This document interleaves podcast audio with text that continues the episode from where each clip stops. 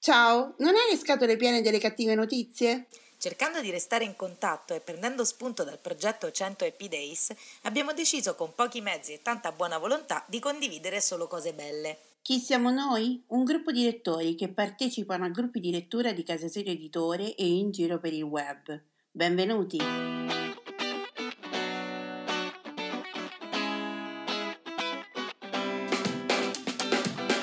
Ciao, sono Simona da Rocche di Papa. Ciao, sono Irene da Barcellona. Mentre stavamo realizzando una puntata di un podcast per Casa Sirio Editore, abbiamo dovuto coinvolgere gli amici per dare una risposta più articolata a un nostro ascoltatore e ci siamo resi conto che la risposta collettiva funzionava. E così abbiamo deciso di intraprendere questo percorso per rallegrare la giornata di tutti con un buon pensiero. Sono appunti, pensieri sparsi, sfoghi o ricordi, non necessariamente parlano di libri, sono un modo per sentirsi e lasciare un messaggio in bottiglia a chiunque voglia accoglierlo. Ci siamo ispirati al lavoro fatto da Alessandra Pagani con il suo 100 Happy Days sull'omonimo gruppo Facebook. Questa è la 74esima puntata di Voci dall'Italia. Buon ascolto! Ciao, sono Simona da Rocche di Papa e oggi ti volevo raccontare di una telefonata che ho ricevuto qualche ora fa. Mi ha chiamato un amico, Massimiliano, e mi ha detto che ci ascolta non regolarmente ma ci ascolta e, e, a un certo punto mi ha detto certo che 100 giorni ti sei presa proprio un grande impegno anzi vi siete presi un grande impegno. E io gli ho detto sì però quando lo fai con un obiettivo che ti piace alla fine lo fai anche volentieri.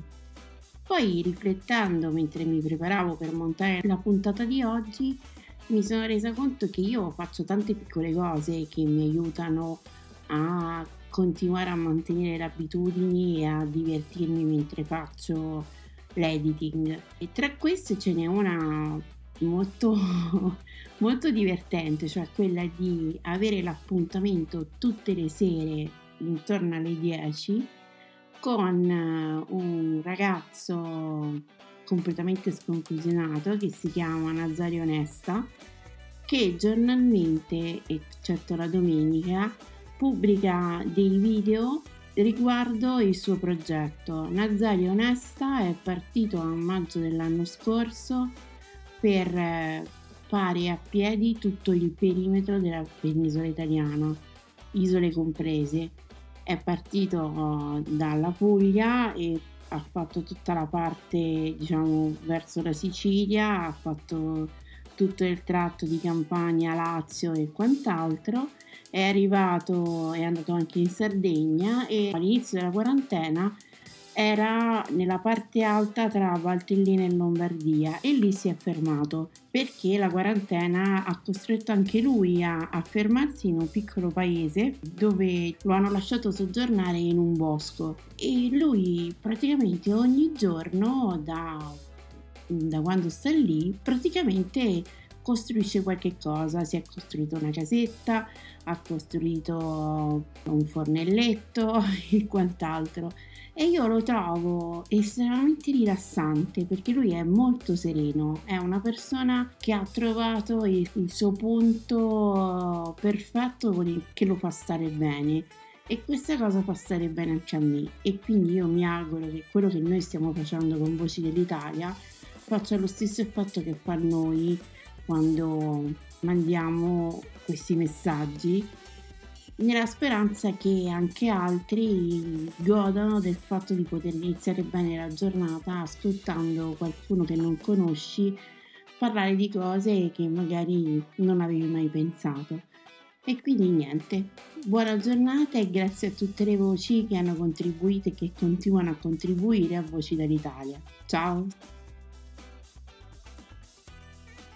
Ciao, sono Alessandra e questi sono i 100 Happy Days. Ogni giorno per 100 giorni troviamo insieme qualcosa per cui essere felici e grati nel qui e ora. Oggi voglio ringraziare Paola per il suo intervento e speriamo che torni presto e poi volevo dire a Maria che con i suoi racconti di viaggio mi ha davvero ispirato e mm, soprattutto mi è piaciuto oggi che raccontava della Cina nella puntata di ieri per voi raccontava nella, della Cina e mi ha fatto venire in mente un libro, eh, un libro di viaggio analogo a quando lei diceva che insomma questa Cina vuole farsi vedere come un paese dei balocchi, un paese perfetto. Ecco, c'è un altro paese nel nostro mondo che ci tiene particolarmente a farsi vedere come un paese perfetto ed è la Russia.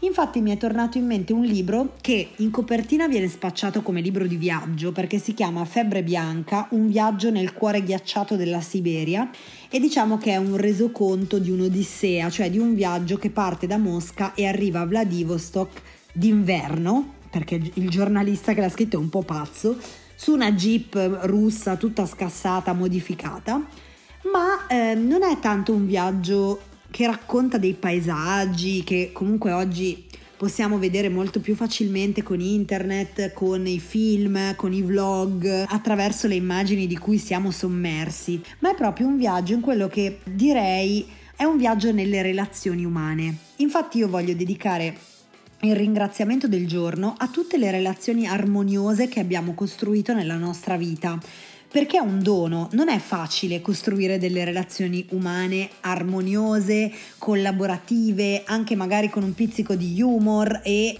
nel pieno rispetto reciproco, non è semplice. In questo viaggio eh, il giornalista va proprio a vedere come vive la gente in posti impervi, cioè la Siberia d'inverno non è il posto più ospitale del mondo, vivere è difficile e trova un'umanità che comunque sopravvive e ce la fa, e qua ci tengo a, a precisarlo, ma che attraversa serie difficoltà che il regime russo vuole mettere a tacere. Per esempio, i pastori delle renne non è che se la cavano proprio benissimo, le tribù nomadi di popolazioni, insomma, la Russia è grande due volte e mezzo l'America, non dimentichiamocelo, eh, quindi un sacco di tribù nomadi, poi ci sono gli ex hippie che hanno fatto gli hippie e adesso vivono un po' così alla giornata. I senza tetto, che comunque esistono e ci sono. Seguaci poi di alcune sette o religioni arcane che continuano a fiorire in questa terra e poi ci sono anche gli sciamani siberiani di cui c'è una tradizione millenaria, famosissima. E anche lì ci sono libri meravigliosi su questa tradizione degli sciamani siberiani, ma comunque insomma la gente in questi posti impervi vive. Vive, sopravvive ed è molto ospitale con il giornalista che ha scritto il libro che si chiama Jacek Ugo Bader e che arriva appunto con questa jeep un po' scassona e cerca di fare amicizia di capire come vivono queste persone.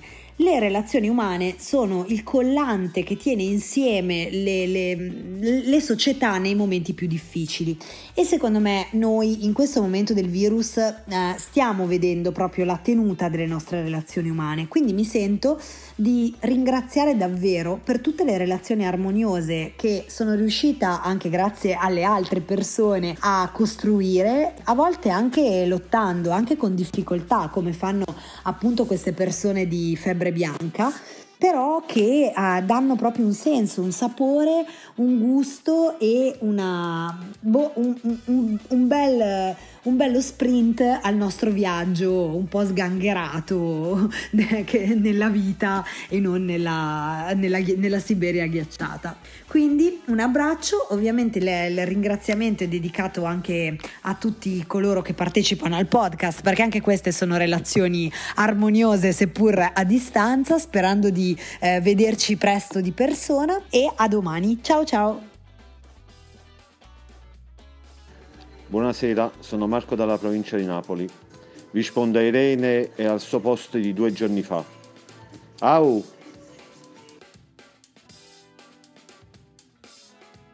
Ciao, Massimo da Roma. Emozioni cartacee. Allora, tempo fa eh, ho ritrovato un libro di mio nonno, rilegato come si faceva una volta, con copertina rigida, le cifre del nome e il cognome ed erano i primi e gli ultimi colloqui di Guido Cozzano. con le sue notazioni. Eh. So, mi sono innamorato di questo libro e di Guido Cozzano.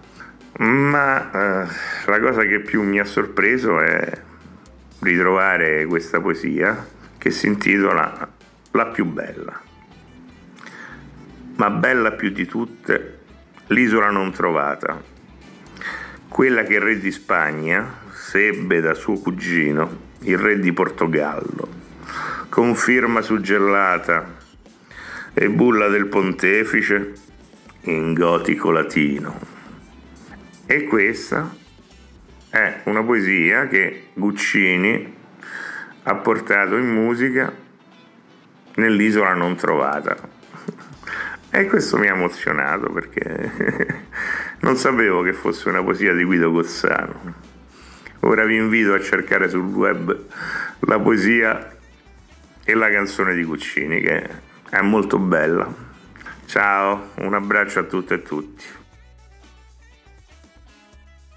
Buongiorno, Valeria da Roma. Oggi continuo la mia lettura dei 12 libri finalisti al premio Strega con Ragazzo italiano di Gian Arturo Ferrari, edito da Feltrinelli. Gian Arturo Ferrari, per chi non lo sapesse, è stato per molti anni eh, a capo della casa editrice Mondadori, è stato uno degli uomini più potenti, se non il più potente dell'editoria di questo paese e una volta che ha smesso di occuparsi dei libri altrui eh, ha iniziato a, a scrivere. Eh, già qualche anno fa aveva scritto un libro però più di carattere saggistico intitolato proprio Libro, chi meglio di lui. Questa è la sua prima opera eh, narrativa, è un romanzo di formazione che va mh, mm, a pescare insomma in quell'epoca in cui lui era da poco venuto al mondo perché lui è un classe 1944 e questo è un romanzo di formazione ambientato nel, nel secondo dopoguerra e quindi sicuramente insomma io non l'ho letto, vi leggo l'incipit, ma eh, sicuramente insomma è,